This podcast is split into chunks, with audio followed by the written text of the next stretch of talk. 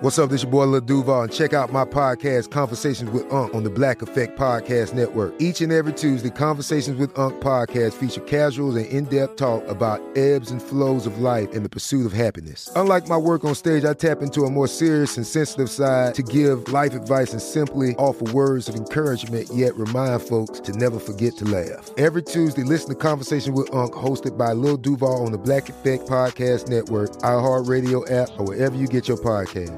Presented by AT&T. Connecting changes everything. This episode is brought to you by Navy Federal Credit Union. At Navy Federal, it's been the mission to help the military community for over 90 years. And not just help them, but do everything to make sure they not only grow, but flourish. That's why Navy Federal Credit Union has all kinds of great savings and investment options like share certificates with sky high rates. So don't hesitate. Start growing your finances today with a variety of savings and investment options. Navy Federal Credit Union. Our members are the mission. Savings products insured by NCUA. Investment products are not insured, not obligations of Navy Federal and may lose value. Are you still searching for your perfect place to call home? Well, now is the time to buy at Fisher Homes. If you're looking to move in before the end of 2024, May could be your last opportunity to start building your dream home and close before the year's end. If you're hoping to move in even sooner, Fisher Homes also has homes that are move in ready and waiting for you, where you can start enjoying the benefits of homeownership even faster. Schedule your personal tour with a new home advisor today at FisherHomes.com and make this spring the season you find your perfect home sweet home. Looking to step up your Mother's Day flowers? The Home Depot has an idea. Let mom's green thumb do some digging with colorful flowers, pots, and premium soils to bring out the most in her patios, walkways, and gardens. Right now, get Vigoro potting soil, just $8.97 for strong, healthy, vibrant plants indoors and outside. Shop our wide selection online and pick up your order in store and give mom the gift of a beautiful garden. Get Vigoro potting soil, just $8.97 at the Home Depot. How doers get more done. When you have health insurance, it's easy to forget about your out of pocket costs. That can be a lot of money. But are your bills accurate? It's estimated over 50% of medical bills contain errors. HealthLock can help. HealthLock technology securely connects with your insurance and flags any overbilling, wrong codes, and fraud. You can even have HealthLock work on your behalf to get money back from select past bills. To date, HealthLock has helped its members save over $130 million. To save, visit healthlock.com today. Brought to you by Toyota. Let's go places. Welcome to Forward Thinking. Hey there, and welcome to Forward Thinking, the podcast that looks at the future and says, Life in plastic, it's fantastic. I'm Jonathan Strickland. I'm Lauren Vogelbaum. And I'm Joe McCormick. And today we're going to be talking about one of the most fun topics we've ever done in a pretty objective sense because we're going to be talking about toys. Yeah. Yes. Yeah. Actually, a very specific and potentially creepy toy. Uh, yes, a toy that has uh, had its share of controversy or controversy uh, over the course of its entire existence. Although the particular one we're talking about now is a version that has not yet come out as of the recording of this podcast. Yeah, so I'm very excited to do some thinking about this particular toy, even though I've learned from one of the parodies of this toy that thinking gives you wrinkles. We okay, are, of no, we should talking say yes. about Hot Wheels. No. We're going to talk about Barbie. Lauren, this idea came from you. Where, where did you come across this idea? The interwebs. Uh-huh. Uh, I was on um, Twitter, I believe, and people were were posting links to this article about this this new Barbie that is coming out. It was just debuted at the 2015 Toy Fair in New York. Uh, that was at the end of February. I think that's a place, by the way, that we absolutely need to send some How Stuff Works people next year. if by some How Stuff Works people you mean the three of us, that would I totally be that would be the you. the best option. I mean, if I have to give it up, I would do it because I've been able to go to E3 in the past and I feel like I shouldn't hog all the childlike joy out of the office, but I definitely want to uh, attend a toy fair at some point. Yeah, yeah. Well, I mean, especially because they are coming out with all of these wonderful new technologically advanced toys and Yeah. not just in terms of like what kind of plastics they use, although that's a whole other cool thing. Sure. Um, but, but this, this Barbie doll that just debuted, it's called Hello Barbie. Yes. And, and it, oh, kind of like Hello World or Yeah. Hello Kitty. yeah, sure. Well, except it's, it's a Wi-Fi enabled Barbie doll that can have conversations with you. Like Right. if you talk to this doll, it will talk back. Right. Well, that's nothing new because when I was a kid, people my age had dolls where you'd pull a string and it would say something like, which which you then interpreted as burn the house, burn the house. Uh, yeah, I've seen that movie. Uh, sh- sure, sure. Well, that, that kind of thing has existed for a long time. Um, there's also the kind of, uh, tape deck pre-recorded talking dolls, like, like Teddy Ruck- Ruxpin. Sure, Oh, yeah. yeah. The ones where you'd have a cassette, you put Uh-huh. the cassette in, and then the the bear would move its mouth, and In time to the words being in time read on being the a generous way of explaining what it was Uh, like. in time. Ish. ah, not, whoa, such a, such a rigid hug. Yeah, Teddy yeah, that, was. yeah. that good, that good hard robot hug, Yeah. truly preparing us for the future. Yeah, if you No, want to hug your cassette player, it was pretty much the same thing. Although your cassette player never looked as funny when your older sister put a Slayer tape in it. Yeah. So, uh, Yeah. Now, to be just fair, Teddy Ruxpin's mouth would not necessarily move in time with the lyrics, but it was still pretty funny to see Teddy Ruxpin rocking out like that. No, wait. So, Lauren, you're talking about something a little bit different than the pull string or the cassette player, Or, right? or even the microchip style toys, like when the Star Wars prequels came out, all the figurines had microchips that would interact with playsets, and you know you could get them to they they would stand on a little stand, you push a button, and they would have quotes from that character from the movie. But if you got them in playsets and you put different combinations together, they would have full uh, exchanges, dialogue exchanges. Uh, Simpsons also had a set that was like that, but this is even more complex than that. yeah, this is a concept of, of having a little speaker in Barbie and a little microphone in Barbie and, and, uh, and, and using voice recognition so that Barbie knows what you're talking about and can respond appropriately. Yeah. So Whoa. so if you if you uh you know I, I imagine in the early versions of this, the early stages, uh, a lot of the the Barbie dolls will be drawing upon uh, a a pretty standard array of various questions and and jokes and stories that sort of thing that would prompt various responses that then the algorithm on the back end on the cloud side could uh, analyze and send the response that Barbie would give to the child. So you might have Barbie ask you, what's your favorite color? Or if the child were saying something about color, maybe then Barbie would ask, what's your favorite color? Because it recognizes the word color and then ends up pulling from this. Uh, but that's just the beginning, right? I mean, this is one of those things that the, the plan Mattel has for the Barbie doll, and we'll get more into this in a little bit, is for writers to be able to build in new things that Barbie can say, get the voice actress in to record mm-hmm. those, those words or phrases or whatever. And so the conversation trees can get more complex and there can be more of them as the life of the, the program continues. Uh, right, because it's not, you're not talking to a single plastic product, you're talking to the cloud of responses here. There, there's no onboard memory or negligible onboard memory for, for this toy. It's all being stored and drawn upon through Wi-Fi in your house to a cloud of responses. Yeah. You're talking to the mother brain, Yeah. yeah. not to Barbie. There's there's uh, Cyber Barbie, which has you know Skynet Barbie, which has all the potential things that Barbie can say stored in it, and then your Wi-Fi net- network communicates to that web server, which then serves up the the appropriate response. Okay, so I have never personally owned a Barbie doll before, but number one, can I get one of these now? And number two, how much does it cost? Not yet. Yeah, not not yet. Um, supposedly it's going to be out in time for the 2015 holiday season. Yeah, so it's sometime this fall is what Mattel has been saying. I don't think they gave a specific date yet, but they said it, they're aiming it to have it out by the fall. They're still working on it, so this is still, you know, this is something that is not yet quite ready for consumer purchase. Uh, and the suggested retail price, according to an article I saw, I did not see this from Mattel, however, but according to an article, the suggested retail price is $74.99. So it's not cheap. It's, it's a, it's a fairly expensive, uh, Uh, toy. Sure, sure. I, you know, so, some toys, a lot of toys with digital components do range up into that price, though uh, most, you know, non-Wi-Fi connected run-of-the-mill Barbies uh, are something like 10 to 20 bucks. Now, presumably that price also builds into it the idea that this this doll is perpetually going to be pulling from a service that is going to need its own maintenance and Right, you know, right. and uh, you know there that's an ongoing cost for Mattel.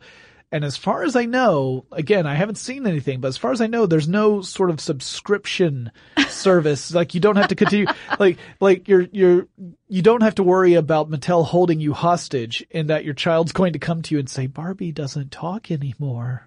Yeah, that's why I started cracking up. Yeah. the the idea of, of Barbie being like, "Oh, honey, I'd love to continue this conversation. Right. Ask one of your parents to get their credit card. Right. It's just a low monthly fee of nine ninety five. You can do anything." Yeah. Yeah. Wow. Th- th- That's just the beginning of Well, some no- of our more cynical and dark commentary we will have on this podcast. Oh, well, well, no, what no, I, no. What This- I this is a- imagined, sorry, was that your conversation with Barbie will continue after a brief message from our sponsor. Yeah. Again, and uh, I'm not, I'm not criticizing us. I think we have to take a very critical eye to this approach because it's, it's not that the approach itself is, is necessarily right or wrong, but there are ways to implement it that are clearly going to be better than other ways, right? There are things that we absolutely must be cognizant of in order for something like this, which I- I think the idea of the toy is phenomenal. I Oh, think, I think about when I was a kid and I would play with toys that having this sort of capability to really kind of, uh, work with my imagination and, and to feed off of it without, uh, completely supplanting it. So it's not like, it's not like you're suddenly a passive audience member watching something. You are interacting with something. I love this idea, but I also realize that with this idea comes some concerns that we have to we have to be aware of and we have to make sure are addressed if we want to make sure this is done in a responsible way. Absolutely. And I do want to posit right here at the outset that, that as goofy and kind of cynical as we're all probably going to get about this, I, I personally, I don't know about you guys, do think that Mattel is making a good faith effort to make this a good product that is not scary or sneaky I agree. I or agree. anything like that. I- Every, everything I've read from them is pretty cool. Yeah, I think I think uh if we take the the messages that we've seen from Mattel and we we give them the benefit of the doubt saying that this is in fact uh the direction they want to go in, they are they are doing this in a way that is uh much more appropriate than how I've seen it handled in other recent cases that I'll talk about a little bit later in this episode. yeah, I certainly do at least like that in, in, in the statements I've seen from Mattel and the people behind this product. They seem to be talking about how they want Barbie to be having conversations with uh, children about like their feelings and about career aspirations and things Yeah. rather than let's buy makeup so the boys will like us. yeah, yeah. I mean, th- this could definitely be, eh, and I think I think the other cool thing is that it's a it's a toy that will continue to evolve as far as its capabilities in communicating because of the way that Mattel is trying to continue to write for this doll. Sure. Uh, I think it's also cool that that the largely the child's going to be the one to drive how the toy interacts with the child. Yeah. Right? The child, the child's interactions are going to be what guide those kind of conversations. So if, So if you have insipid consumerist conversations with your Barbie doll, it's your own fault. well, I'm just saying that if that's, if, if the child is interested in that sort of stuff, there's nothing, I don't see anything wrong with the Oh, doll having a I'm conversation about it. You know? Oh, sure, sure. And uh, okay. Uh, well, let let's get into a little bit here before Sure. we pontificate too much more about um who's who exactly is behind all of this. Because of course it's Mattel, which is the owner of Barbie. Yep. Uh, and uh, they're they're doing this in affiliation with a company called Toy Talk. Uh, which has made some interactive speech recognition involving apps. Yeah. Like, like app games Yep. before. Um, but this is the first time that they've moved into the toy market. Yeah. And the CEO is a guy by the name of Oren Jacob, who is the former CTO of Pixar. So what he thought was, hey, those Toy Story movies, let's make it real. Well, no, I mean, he worked with Pixar for like 20 years and, and everything that I've read from him about this product is just nothing but excitement uh, about like, like the kind of market research that Mattel has done and, and saying that the number one thing that they've always heard from kids and, and I do love this is a thing that I am so excited about in all of the press releases about this they use kids or boys and girls. It's Yeah. never Mm-hmm. specified that this is a toy for girls Which only. is exactly why I say child as well. Yeah, yeah, yeah, No, it just it makes me so happy. Anyway, so thank you guys. If anyone is listening that was responsible for that, like you are just making my heart grow three sizes. It's it's beautiful. Um, so it- yeah, yeah, they're, they're talking about children asking for Barbie to be able to talk back to them, and Yeah. that this is them fulfilling this this genuine and interesting desire of their of their customer base. Right. And, and doing so in a way that's not limited to a, a vocabulary of 50 phrases or less, right? Uh, that's, yeah, that's the kind of stuff we've seen in the past. Yeah, Bar- Barbie has talked before. Yeah. Yeah, she has. But Um, Barbie, apparently Barbie has not really listened before. No, and that's really the thing. Yeah. yeah, to make this an actual conversation as opposed to you are listening to uh, a series of very short monologues. So Yeah. I, I'm curious how this is going to work. What, what, what, how are they going to um, build this sort of like answer, like question response or interaction database? How's that going to actually function between the cloud and the doll and the child interacting with it? Okay, well, I mean, we can talk about both the technology and the the sort of uh, the writing process side of it because it's all part and parcel. So, just from a pure technology standpoint, we're talking about a doll that has some form of Wi-Fi receiver in it that can oh, transmitter actually because it can transmit and receive. Uh, transceiver, I guess I should say. Um, so it connects to your Wi-Fi network. Presumably, I would hope it has some form of password security that's included because you want that to be uh, a secure point. You don't want it to be an entry point into your Wi-Fi network, but whatever. Uh, so she is able to connect into the Wi-Fi network. And then you have a button on the belt buckle of the Barbie doll that you can press that activates the microphone. At that point, you can speak to uh, the microphone, which is uh, in Barbie's necklace in this doll, and then it will send that message to the cloud-based server, which will use uh, speech and voice recognition algorithms to analyze that, and Barbie will respond and will try to respond in a way that matches whatever was said to Barbie. So if you said again something that mentioned color, she might ask you what your favorite color is. Yeah, or, or if you say, uh, you know, I really want to be a veterinarian when I grow up, then maybe she'll start talking to you about how to be a veterinarian. Maybe if you're saying uh, it's time to go to bed now, she said, "Would you like me to tell you a story?" You know, Yeah. it could be that sort of stuff. And Let's defy mom and stay up. rebel against the system. Uh, so originally this is going to be based upon whatever Mattel has kind of accumulated uh, upon the launch of the, the product where they've had a voice actress come in, record the lines for Barbie, and they have this, this range of things to draw upon what they will also be able to do is analyze the incoming messages sent by children who have talked into the microphone and got sent up to the cloud-based server to see the sort of things that kids are talking about and then be able to address those things more directly. Have writers look at that and say, there are a lot of kids who are talking about this one thing that we didn't even, we didn't even consider when we were first writing all the, the potential dialogue here. So let's write some new things, get the voice actress back in, re-record some stuff. Mm-hmm. As it turns out, uh, rocks are really popular, so let's get someone to talk about geology. Yeah, it could very well be something like that. Or maybe there's some story that ends up having everyone suddenly really interested in marine biology. Mm-hmm. And it might be, oh, well, let's, let's have some, some interesting stuff around that. Where we can About talk about dolphins or whales Yeah. or yeah, sure. Exactly. And the idea being that this, in this way, you could have a continuously evolving uh, toy, one that would be able to have new interactions, and you would not have that case of hearing the same thing said four thousand times, and and your your child gets bored with this toy, you know, the seventy five dollar toy. Uh, so you know, it has it has a promise of continuing, and perhaps even you could argue increasing value because of the different interactions that can happen. Uh, so that's the the idea, and really, ultimately, it's not that that complicated. You know, it's it's a pretty simple system. Apart from the fact that you do have to consider it's a very sophisticated algorithm to to uh, recognize speech and voice, so that you can actually send appropriate responses back down. But everything else is, you know, fairly simple. A, a transceiver and a microphone is really, and, and a battery source, some power source is all you need for the doll. And, uh, that is, is kind of the basics for how this works and how it's supposed to continue to operate over, you know, however long Mattel supports it.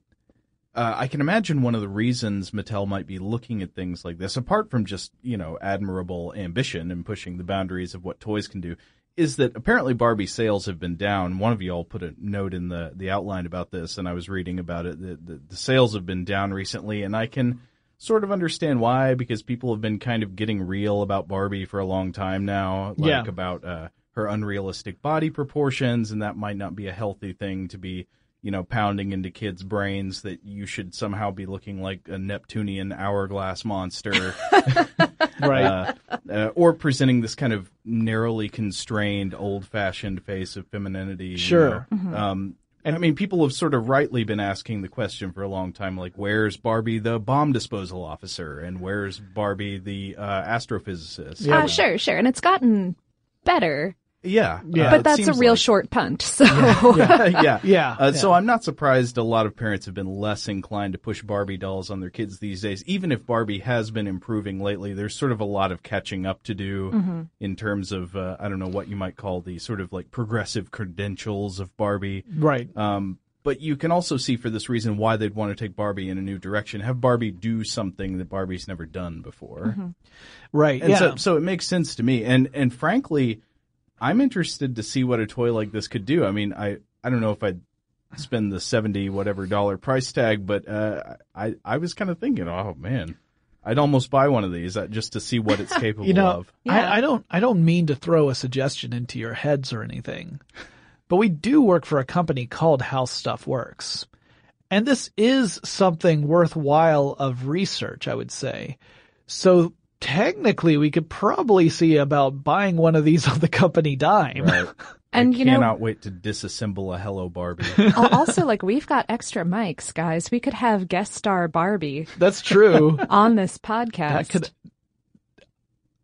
I'm totally in favor of this. I'm not even joking. like, all right. All right, Well, well- at any rate, Okay, well, to talk about the implications of this Barbie, I think we could just do a really quick refresher on sort of the, the history of speech recognition. Like, where are we now in, in speech recognition and how did we get here? Right.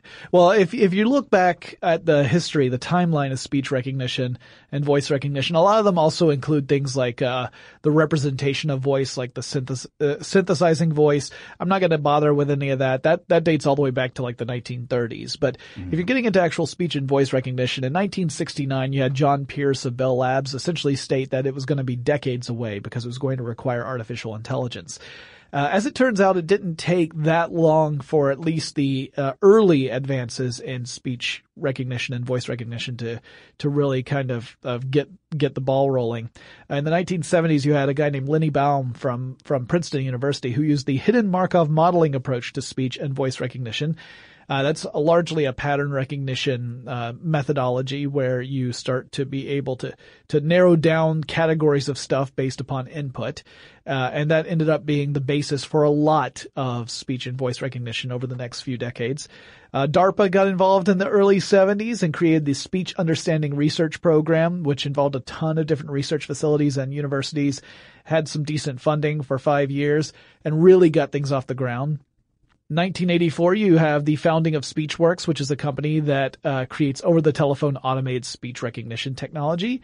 By 95, you started getting dictation speech recognition software, although it was somewhat limited. Uh, you had to speak each word very distinctly from every other word. You couldn't just speak uh, without pauses. I'm sure So- it was a problem for Chekhov. Very likely. uh, but several different uh, entities came out with speech recognition software that year, including Kurzweil. We'll talk about Kurzweil a little bit later as well, or at least I'll mention him. Uh, by 1997, a company called Dragon Systems released a continuous speech dictation software, so you could just speak the way I am now, and it could continuously dictate. Natural language recognition. Sure. Yeah. At least to the point where it could transcribe it, if not understand it. Uh, by the late 1990s, Microsoft really began to invest heavily in voice and speech recognition companies like Kurzweil and Entropic. Uh, by 2007, Siri Incorporated was founded. Uh, it would be incorporated into Apple iPhones by 2011. Uh, 2008, Google would introduce Google Voice Search to iPhones. So it, this was the point where we were getting into more of the natural language recognition, not just being able to transcribe, but to actually parse it and, and figure out what a person was asking for. Uh, and we're still on that journey, right? We're not at the destination yet. So right now we've got voice commands being incorporated into all sorts of technology, smartphones, smart televisions, uh, set-top boxes, video game consoles, security systems in some cases. Uh, and we're still, like I said, trying to get to that point where natural language is no longer a barrier, where I can speak to a machine the way I would speak to a person, and the machine would quote unquote understand what I'm saying and respond appropriately. So that's kind of where we're at.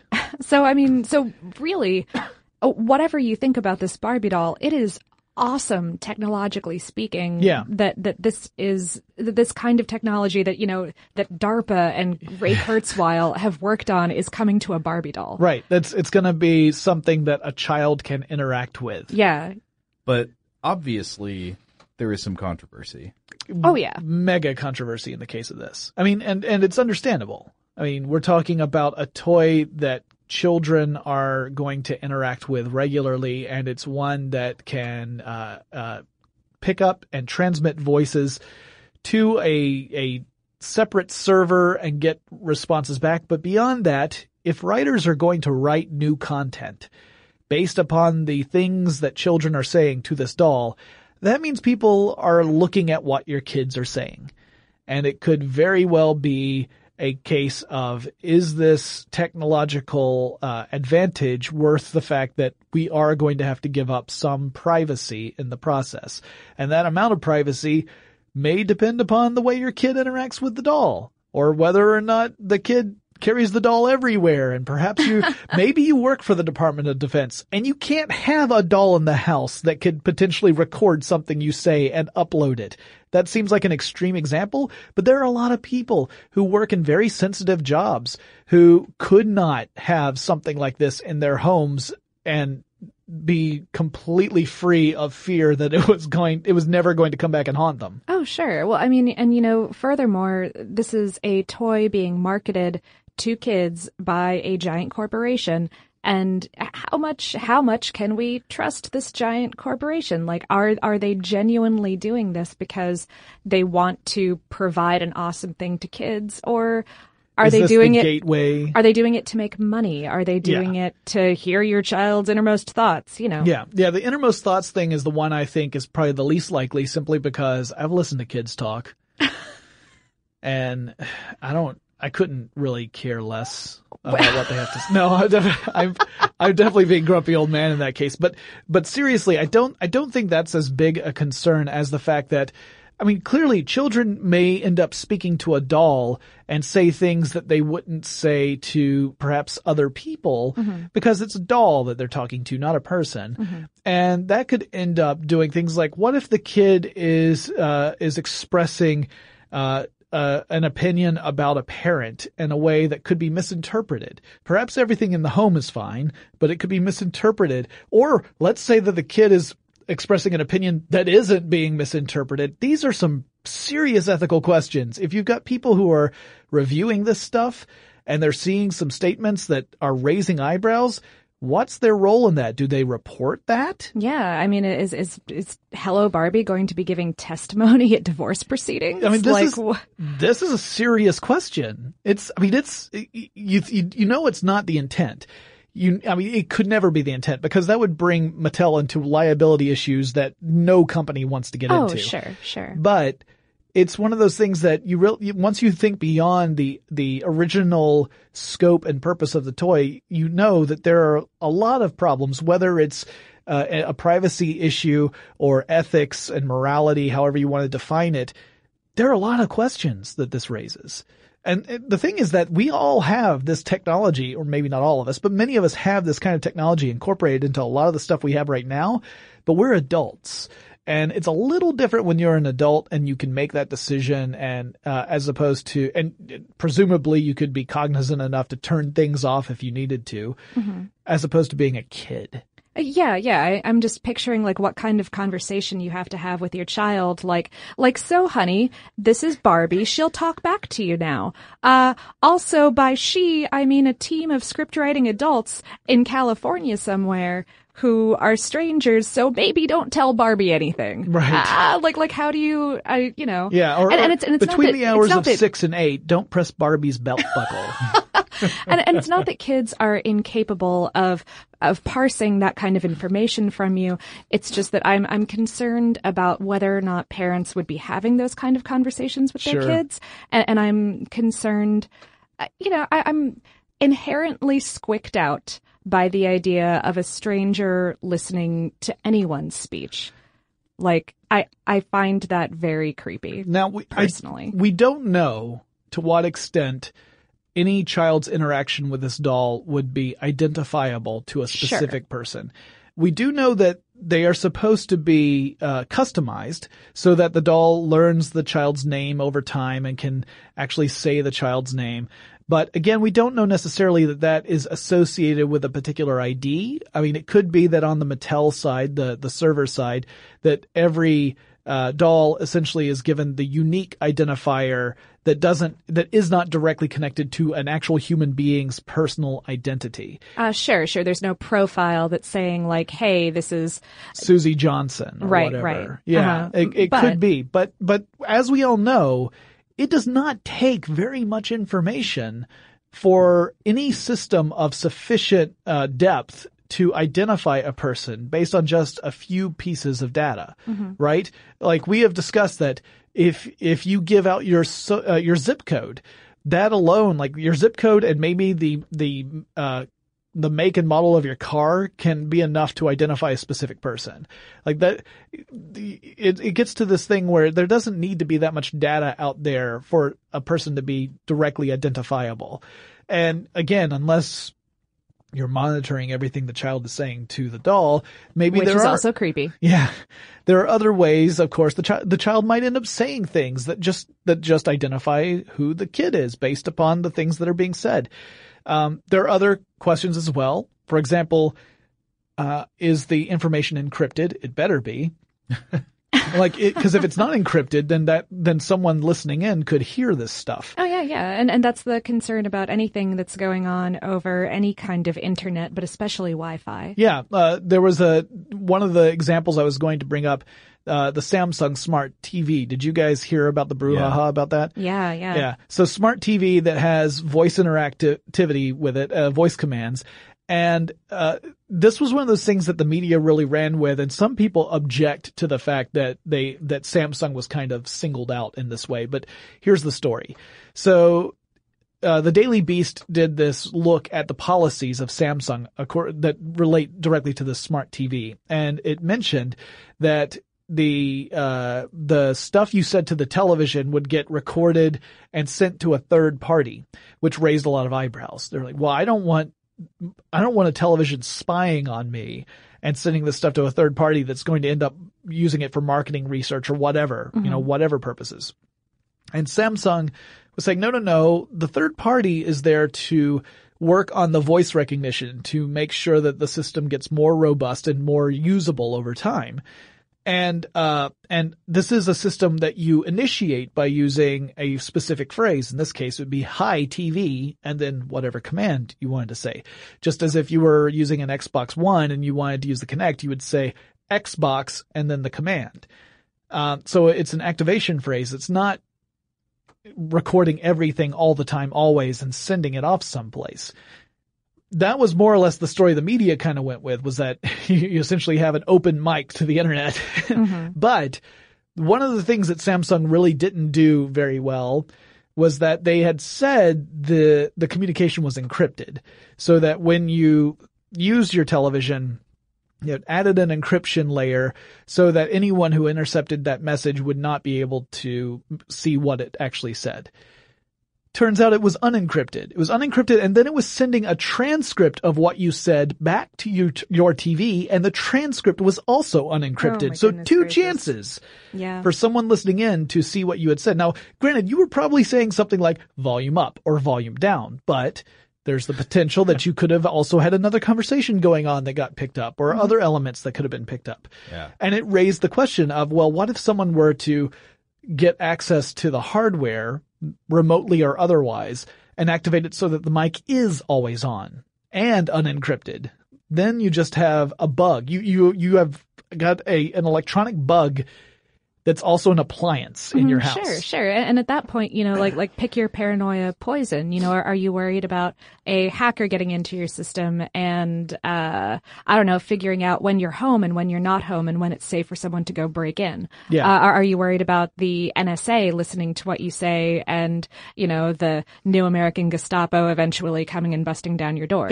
uh, Right. Yeah, the the idea being that even if no one is actively listening to you, we know that there are organizations like the NSA that are fully capable of building out this enormous database of recorded material and then being able to search for it. Again, using things like speech and voice recognition and transcription services where using a search algorithm, they can pull up stuff just using keywords. So even if you're saying, well, no one is directly monitoring what we're talking about, that stuff is being put in a, is potentially being put in a place where it could be reviewed at a later date and it's still there. And whether you feel like, well, I don't do anything wrong, that's not the point. It's a privacy issue, not Right, right. necessarily, you know, someone doing something right or wrong. Yeah, it, I've said this before on the podcast, I believe, but anybody who ever makes the argument that, well, if you're not doing anything wrong, you've got nothing to hide, right? Just say, okay, can I read all your email? Yeah.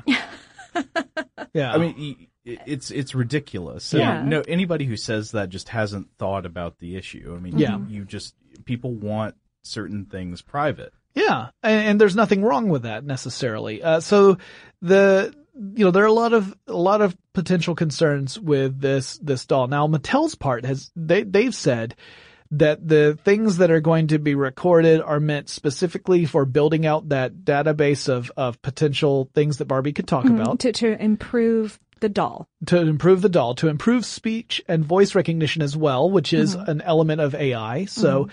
that is also an admirable thing to do. And they've said that they will not use it for marketing purposes. Now, I don't know if that means they won't, they might still use it for marketing research, like a focus group.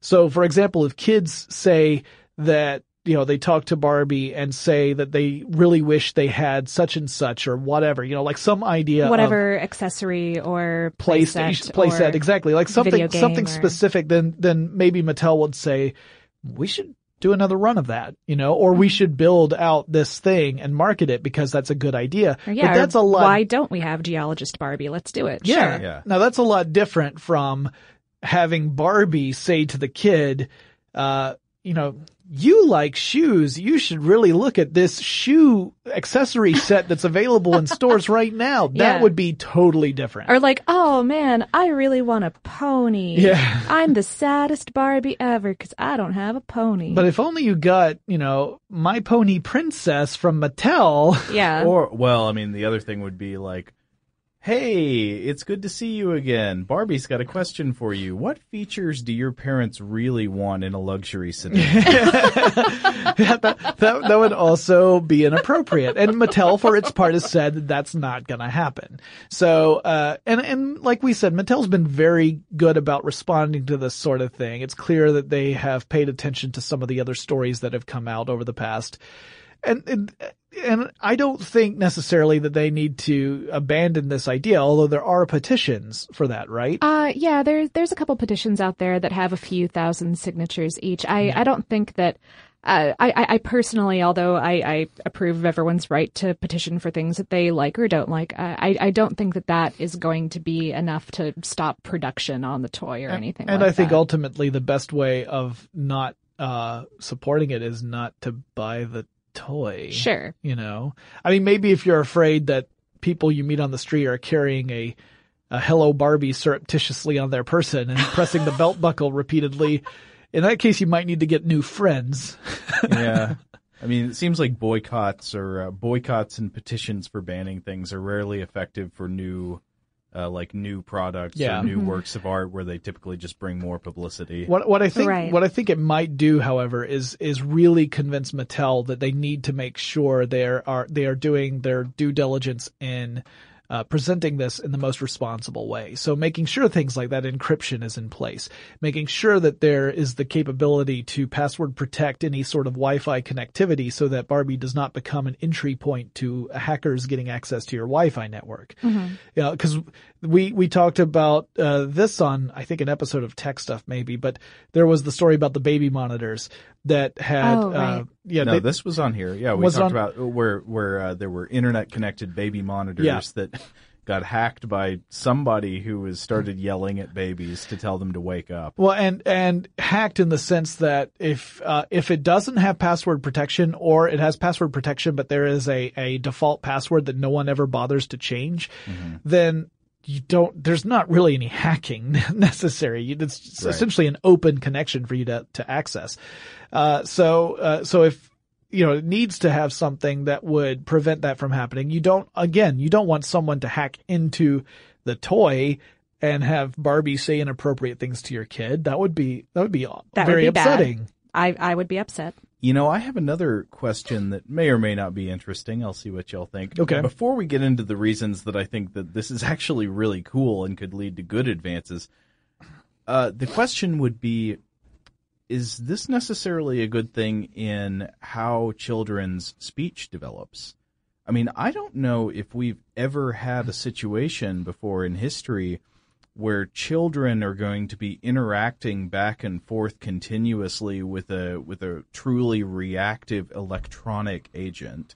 And I wonder how much that af- would affect the way a child learns to speak if this is a toy that you're giving to a very young child who's you know still developing their own speech patterns. Do you know what I mean? Uh, yeah, yeah. Well, there are a lot of um, uh, talking uh, robotic uh, books and apps and uh, computer programs that, for certainly the past decade, maybe maybe fifteen or twenty years, even children have been using to learn to read or to uh, Increase vocabulary. increase their vocabulary, Yeah. stuff like that. Sure, or even just you know in playing games. That's something that I think that more kids of of this up and coming generation are more used to.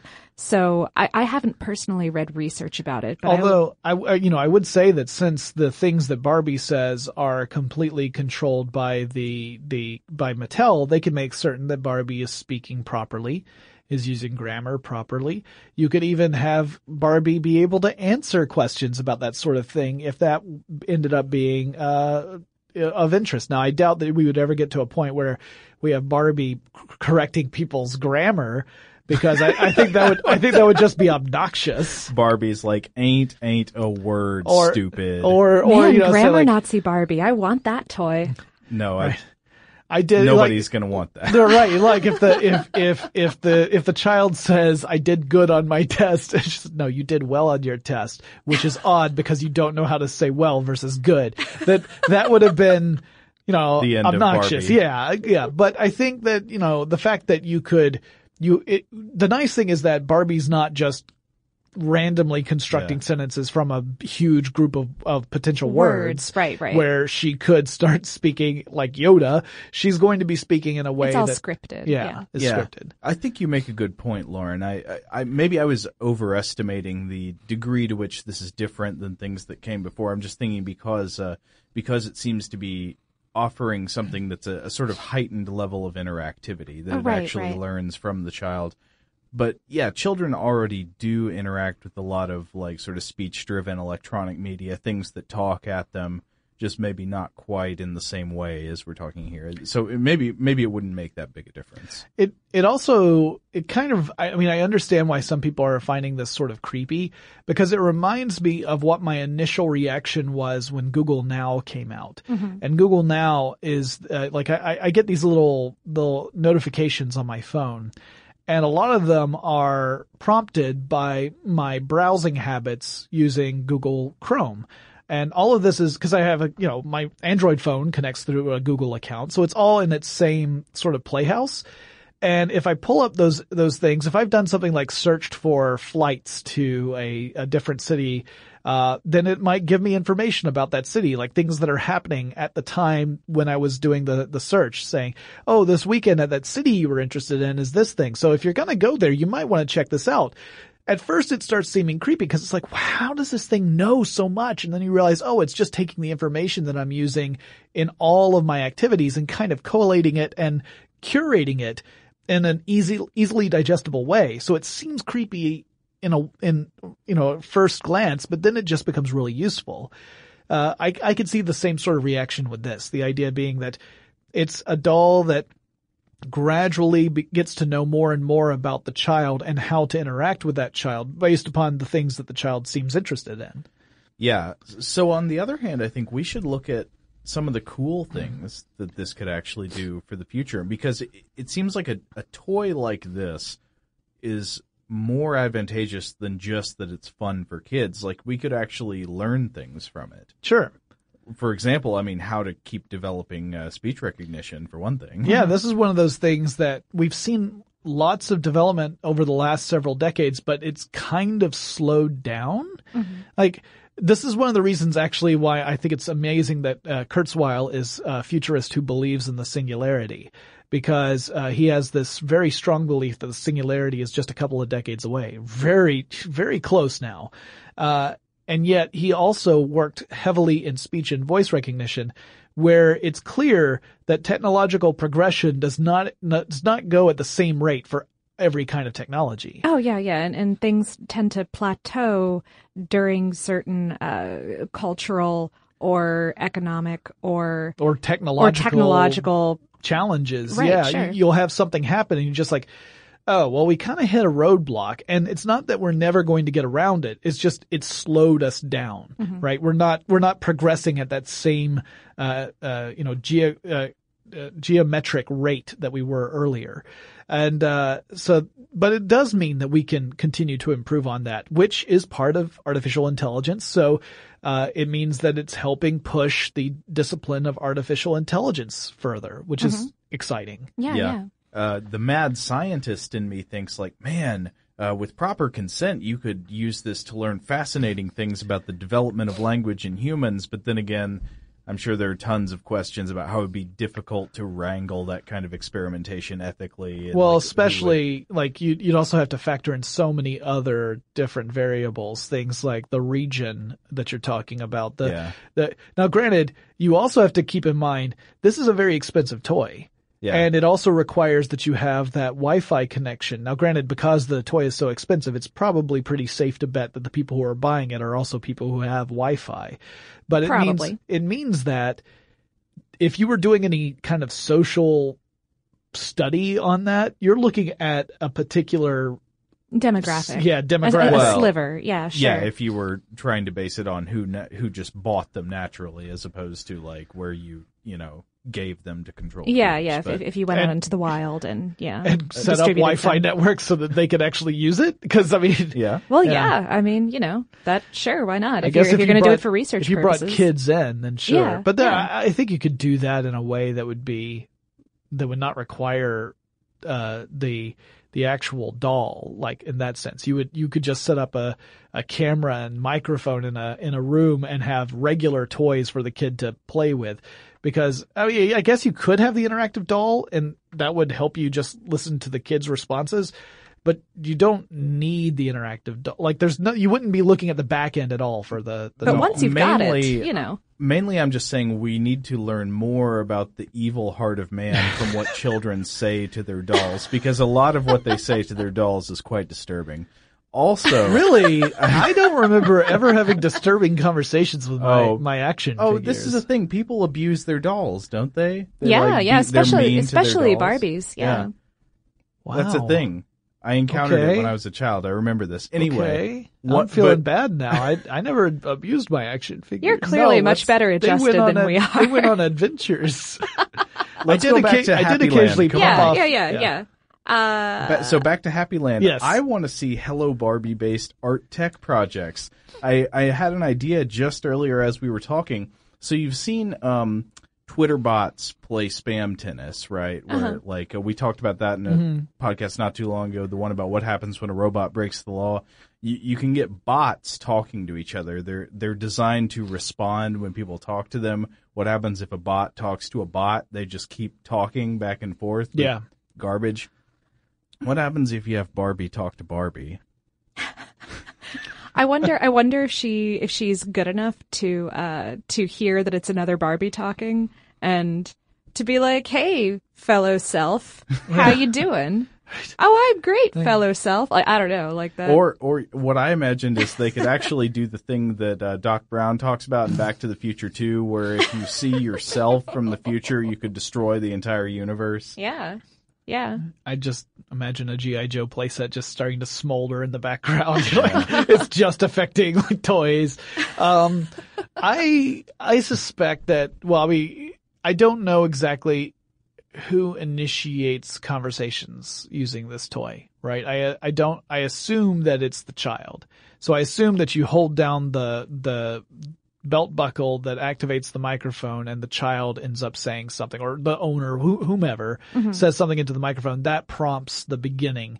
So uh, you would first have to be able to time that out just right right? So that the you get the first response from barbie number one as you're holding down the belt buckle for barbie number two. So that the response from barbie one goes into the microphone of barbie two. Then you'd have to time it out so that you could do the same thing when Right. barbie number two starts speaking to barbie I'm number one sure somebody could come up with like some kind of little Arduino setup that uh, that has them go back and forth or you could just automatically. use your fingers too. I mean, that is so 20th century, Jonathan.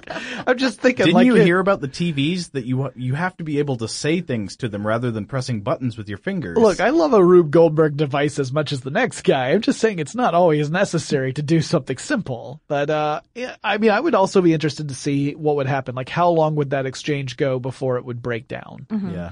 Yeah, and, and just how, how convincing is this actually going to be to, to a kid? Yeah. Like, yeah, and you know, because the, the, the age range for, for toys like this is pretty enormous in terms of childhood. I mean, you Yeah. know, at anything from, you know, like older than the age of might eat Barbie's hand and die Right. up through up through puberty, I would, Yeah. you know, at Yeah. least, uh, is within the marketing range of this kind of toy.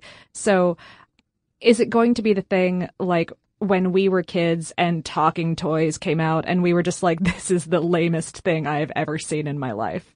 Uh, I went on adventures with my talking Is that what- toys.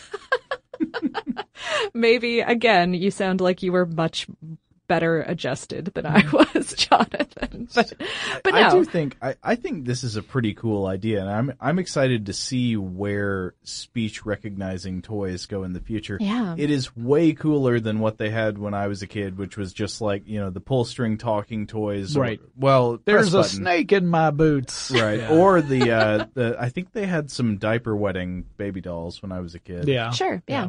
Well, and and Perennial, really. Talking about career aspirations is just cooler than wetting diapers. Well, and this technology, this this ability to uh, for for speech and voice recognition and responses, and using voice control uh, as a user interface, is something we're going to continue to see creep into more and more technology around us.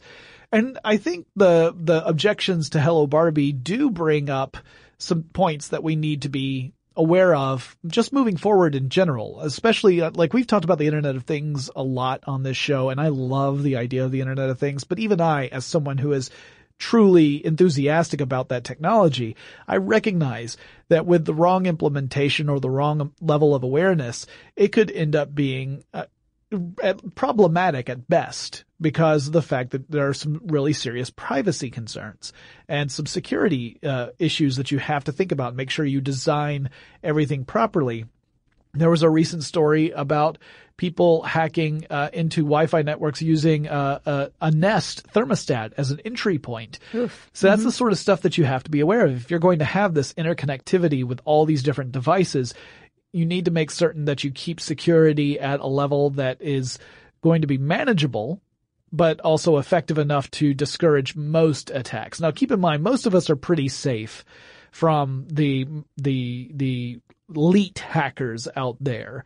It's it's the folks that have access to uh, tools but are not necessarily uh, willing to go and put forth a lot of effort to break into a security system that we need to really be cognizant of. Mm-hmm. Most of us. Uh, obviously, if you hold an important position somewhere or you are in the public eye, then it may be different for you. But for the most of us, we just have to worry about that lower level of security. But it still means that we need to keep that in mind. Mm-hmm. And I think that's just going to be something that we have to look for, both for speech and voice recognition type of, of technologies and just general technologies that gather information about the area and send it off somewhere in order for there to be uh, a reaction in your environment, because that's always going to pose a potential privacy issue. And if we're aware of it, we can implement this technology properly in a way that benefits us without putting us to great risk. At least that's that's my kind of opinion about it. I know some people are a little more a, a more cautious than I am, and I don't blame them oh, one sure. bit. Well, you know, in in that case, uh, put put electrical tape over your webcam yeah. viewers and I, don't buy your kid a Barbie doll. Like I know this. I know people people who are just as enthusiastic about technology as I am who regularly put a post-it note over a webcam. Mm-hmm. Uh, I know folks who are, you know, they're not, and they're not paranoid, but they just, they recognize the potential mm-hmm. that this technology has means of both benefiting us and possibly being a, a security or privacy issue. Yeah. And, and acknowledging that is the responsible thing to do. Uh, acknowledging it and making sure that we are as responsible as possible moving forward means that we can ensure that we have the cool, awesome future and not the creepy Orwellian future. Joe, what do you think? You've been kind of quiet. I'm just listening. you're, you're, just recording everything for the future, despite the fact that we've li- literally recorded this. and you can literally go back and listen to it whenever you want. Well, yeah, later I'm going to analyze the transcript and then figure out how to sell you a car. Or That'll a, be uh, a heck of a sell. Or just sale. another doll, maybe. Okay. Doll, doll you have a much better shot at. like, Jonathan, I know you don't drive, but hey. if you stri- if you tape a bunch of dolls together, you can use them as a sled to get down the street. Yeah. I used to go on sledding adventures with my action figures. Well, that about wraps up this episode of Forward Thinking. Do you guys have any other closing thoughts you want before we, we say goodbye to our beloved listeners? I think I'm more creeped out by a sled made of Barbies than I am by like random strangers listening to things that my hypothetical children say into a microphone. So good job, Joe. You yeah. found something that totally creeps me out. Uh, maybe I'd be more creeped out about this if I had kids. I don't know. It just seems pretty interesting to me. yeah.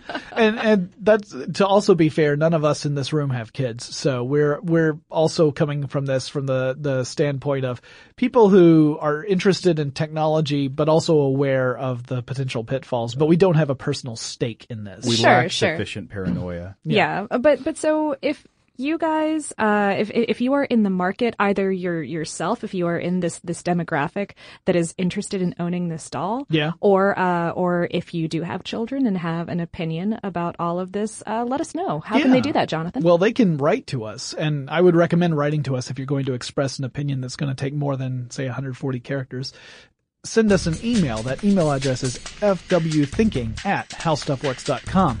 Or you can drop us a line on Twitter, on Google Plus, on Facebook. At Twitter and Google Plus, we are FW Thinking. Go to Facebook, search FW Thinking, we'll pop right up. You can leave us a message, and uh, if you have suggestions for future topics, definitely let us know.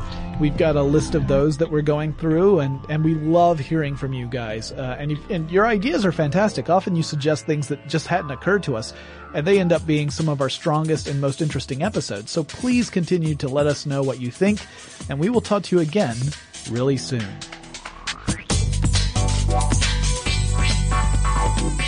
For more on this topic and the future of technology, visit forwardthinking.com.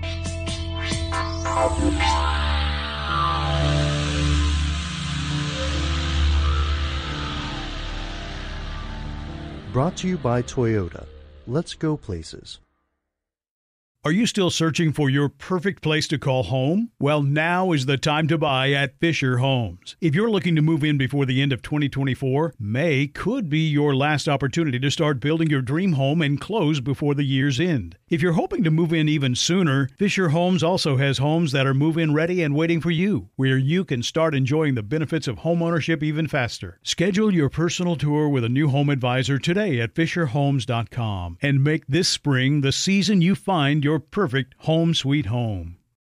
If a new house is on your wish list in the next five years, grow your savings faster and experience your dreams with an Ohio Homebuyer Plus account from Kemba Financial Credit Union. A savings account specifically designed to save for a new home where you can earn 7% APY, a $500 matching bonus, and a $1,500 mortgage closing cost credit. Learn more at Kemba.org. Offer expires March 31st, 2025. APY equals annual percentage yield. Restrictions apply. NMLS 292230. Equal housing lender. Federally insured by NCUA. This is Malcolm Gladwell from Revisionist History. eBay Motors is here for the ride.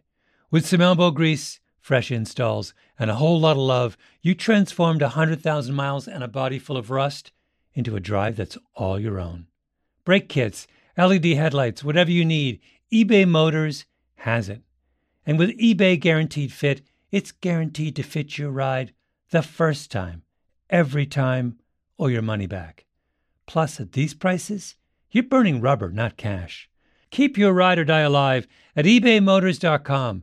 Eligible items only, exclusions apply. Asking the right questions can greatly impact your future, especially when it comes to your finances. So if you're looking for a financial advisor you can trust, certified financial planner professionals are committed to acting in your best interest. That's why it's got to be a CFP. Find your CFP professional at letsmakeaplan.org. Hey, have you ever used CheapOair? For years, and I really like it. With CheapOair, you can book online, use their app, or even over the phone. They've got great prices on over 500 airlines and millions of accommodations. They're my go to for travel planning. And if you join their Club Miles program, you can earn points to save on the cost of your travel. Book on the app, and you get double points. Sounds like it's time I tried CheapOair. Call CheapOair at 855-247-3279 or visit cheapoair.com slash podcast.